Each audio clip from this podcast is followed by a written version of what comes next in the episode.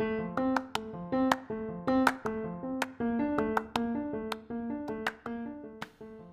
and welcome to Amra Circle. I'm your host Deeksha, and I'm so excited to introduce this platform that brings parents, educators, and experts together to discuss all things parenting. For we all know it takes a village to raise a child. This podcast will shed light on different issues, questions, and topics relevant to the early parenting community. Enjoy your musings every week as my team and I take pressing parenting topics and break them into 20 minute episodes. Subscribe to Amra Circle on Spotify or Apple Podcast or wherever you listen to your podcasts so you never miss an update. Today we'll talk about social emotional learning in children, what that means, and the role parents can potentially play. I have Drishti Goenka on the podcast with me. She's the founder of Journey Matters. She's a master's in counseling and guidance from NTU Singapore. She's been working in the field of social emotional learning and education for over seven years now. Hey, Drishti, how's it going? It's going well, Deeksha. How are you? I'm good, thanks. Welcome to Amra Circle. And I'm very happy to have you on the podcast. And I'd love to pick your brain about social emotional learning today. Of course, of course. Uh, so, hey, Drishti, can you help us understand what social emotional learning exactly refers to? And more specifically, how does this look like in children, say, younger than six years? Feel free to break it down by different age groups. Mm-hmm. Okay, so basically, social emotional learning, or popularly it's called SEL, is where anybody, you, me, children as young as three months old, where we all learn and identify what our emotions are. We learn to manage those emotions. We um, it's where we try and achieve our personal goals, where we feel we show empathy for each other. We um, learn what a healthy relationship is. We learn what it means to sustain a healthy relationship. How do we make responsible decisions for ourselves? what coping strategies we use. So, social emotional learning kind of encompasses all these things.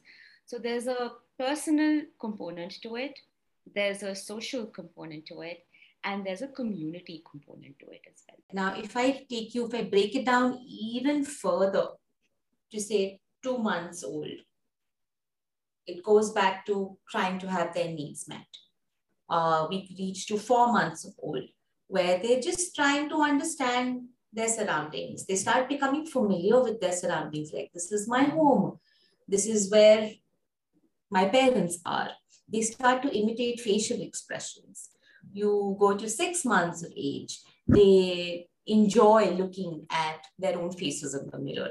Because at, as early as six months of age, they start understanding who's familiar, who's my parent, and who is not my parent who's not a grandparent, or any caregiver, anybody that they've seen since when they were born to six months are familiar faces for them.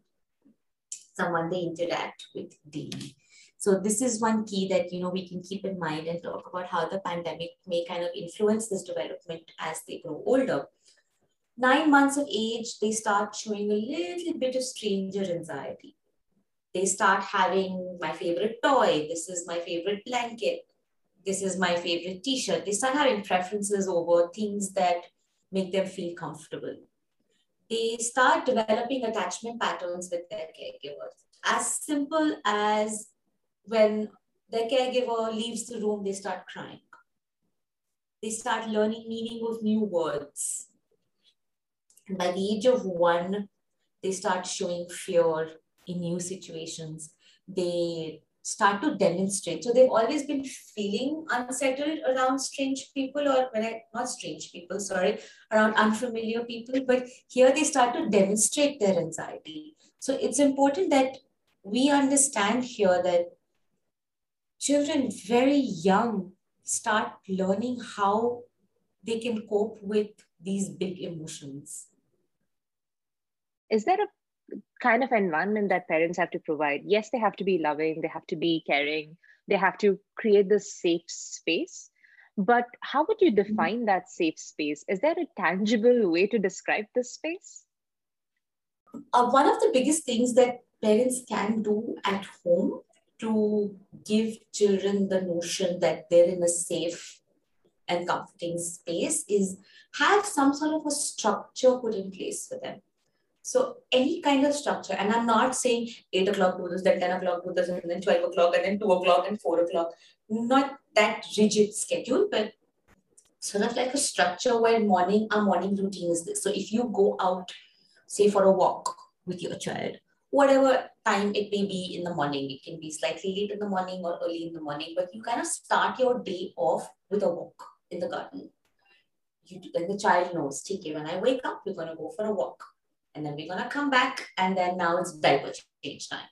Now it's feeding time. Now it's sleeping time. It's nap time. So have some structure in place for them because structure gives them a lot of security. So I think that the whole the pandemic has brought about this whole uh, thing about you know how everybody is uncomfortable with uncertainty. That makes perfect sense. The pandemics also impacted the social emotional learning of children of different age groups, right? So I'd really love to understand what this looks like in children. And maybe we can start with someone who's, say, two years old, you know, someone who's never seen what it looks like when they don't have to stay home all the time or just interact with their immediate family. So someone who's not really interacted with the pre-pandemic world, what does it look like in, uh, in, in someone who's two years old? And how did the pandemic impact their social emotional learning? See, remember in the beginning when we spoke about developmental milestones, right? So as early as six months, children start to differentiate between familiar and unfamiliar places. In new environment, they see comfort with the caregiver. So when you remove all of these components out, when you say, okay, they've not really interacted with anybody unfamiliar, they're only with familiar people around them. They get comfortable with being comfortable.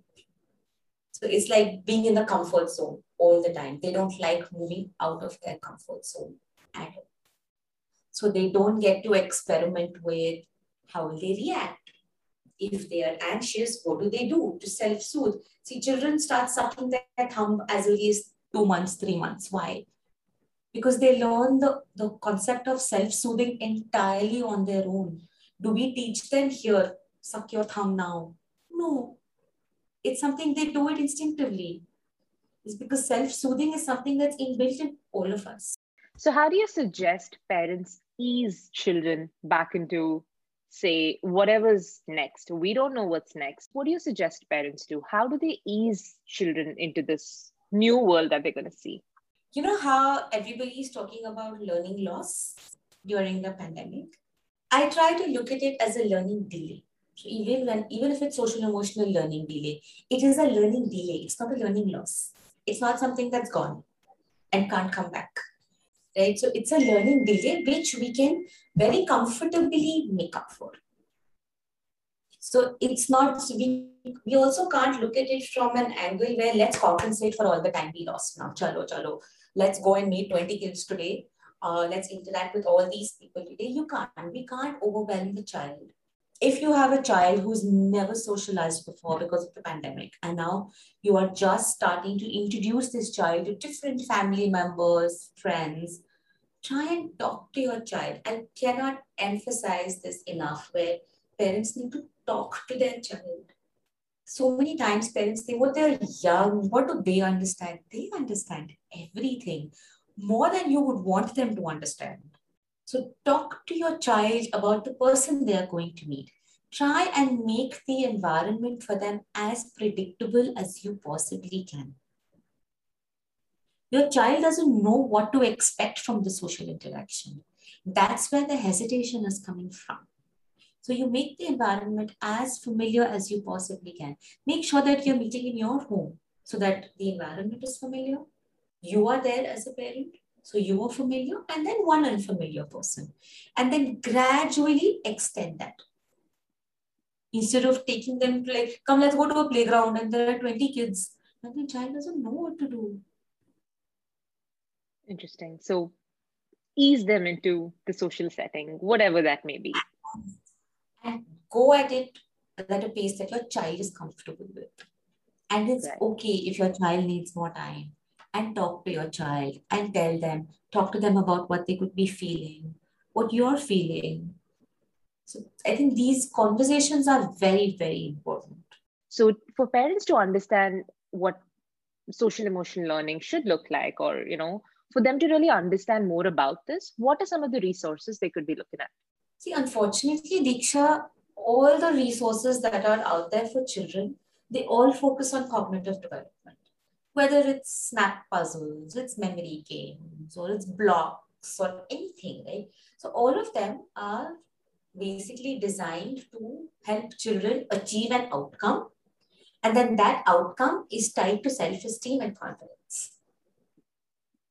So I think invariably what children are learning is that self-esteem and confidence are conditional to achieving certain outcomes.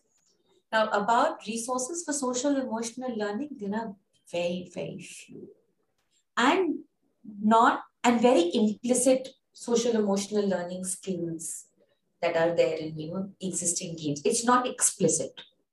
So when resources are scarce when it comes to social emotional learning, I encourage parents to tap into their own personal selves, actively involve in their play.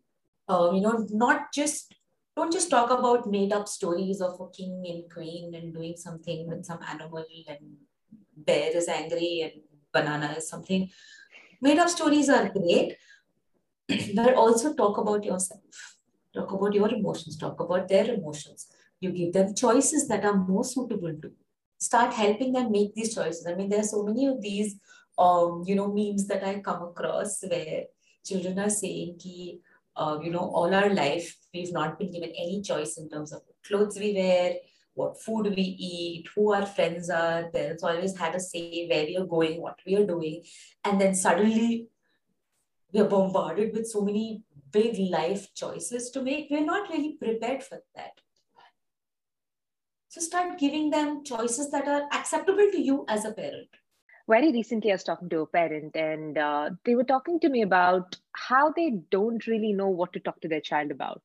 And that goes back to what you what you were saying right? Parents need to figure out what to talk to their children about. And uh, correct me if i'm wrong what, parents can start with talking about their day how their day has been and just asking their child how how the child's day has been right it's a simple exercise. At the end of the day, you sort of regroup and you talk about your day. I think, Nikshan, it's really, it's as simple as that. And you'd be surprised how much parents will struggle with these kind of conversations. Mm-hmm. Because their dinner table conversations are usually, well, how was your day? It was good. and this is what children are picking up on. Mm-hmm. And then later on, when they're older, and their adolescents and their parents ask them how was school, they're going to get those same responses back. Interesting. So, Drishti, switching gears a little, let's talk about A to Z of you and me. Can you help us understand what it is, how you've come up with it, and what, what inspired you to do this? Sure. So, A to Z of you and me, um, I think this has been on my mind for many years, but it was more of a solidified plan during the pandemic. So I like to call it my pandemic invention also sometimes. So for the product that I had, which is A-Z of you and me, so for each alphabet, we have a social emotional learning word that we have attached to it. So for example, say we have N for need, and we have a character who goes through all the alphabets, and her name is Fufu. And for N, Fufu is really sad and realize that she needs a hug from her mom to feel better. And then we have a question prompt at the end, which says, when what do you do or what do you need when you feel sad? And then children will then start to respond to that statement using the word need. Well, when I'm sad, I need a chocolate. Okay. So you turn these questions into conversations. There's B for brave. What makes you brave? Here, parents will have to tell them what makes them brave. You need to share on, you need to kind of draw from your own experiences. Give your child more examples. Fufu's example is just one. Give them more from your own personal experience. Got it. You can ask them what they see, what they're feeling when they look at it, and introduce the words. And of course, you have talking points behind that would help parents and educators both to take their students or children through different kinds of conversations. Thank you for such a fascinating conversation, Drishti. It, it was really, really great having you. Listeners, thank you for listening to this episode on social emotional learning. If you have further questions on SEL or anything else child development and parenting related, you can DM us on Instagram and we'll be sure to address these questions in our future episodes.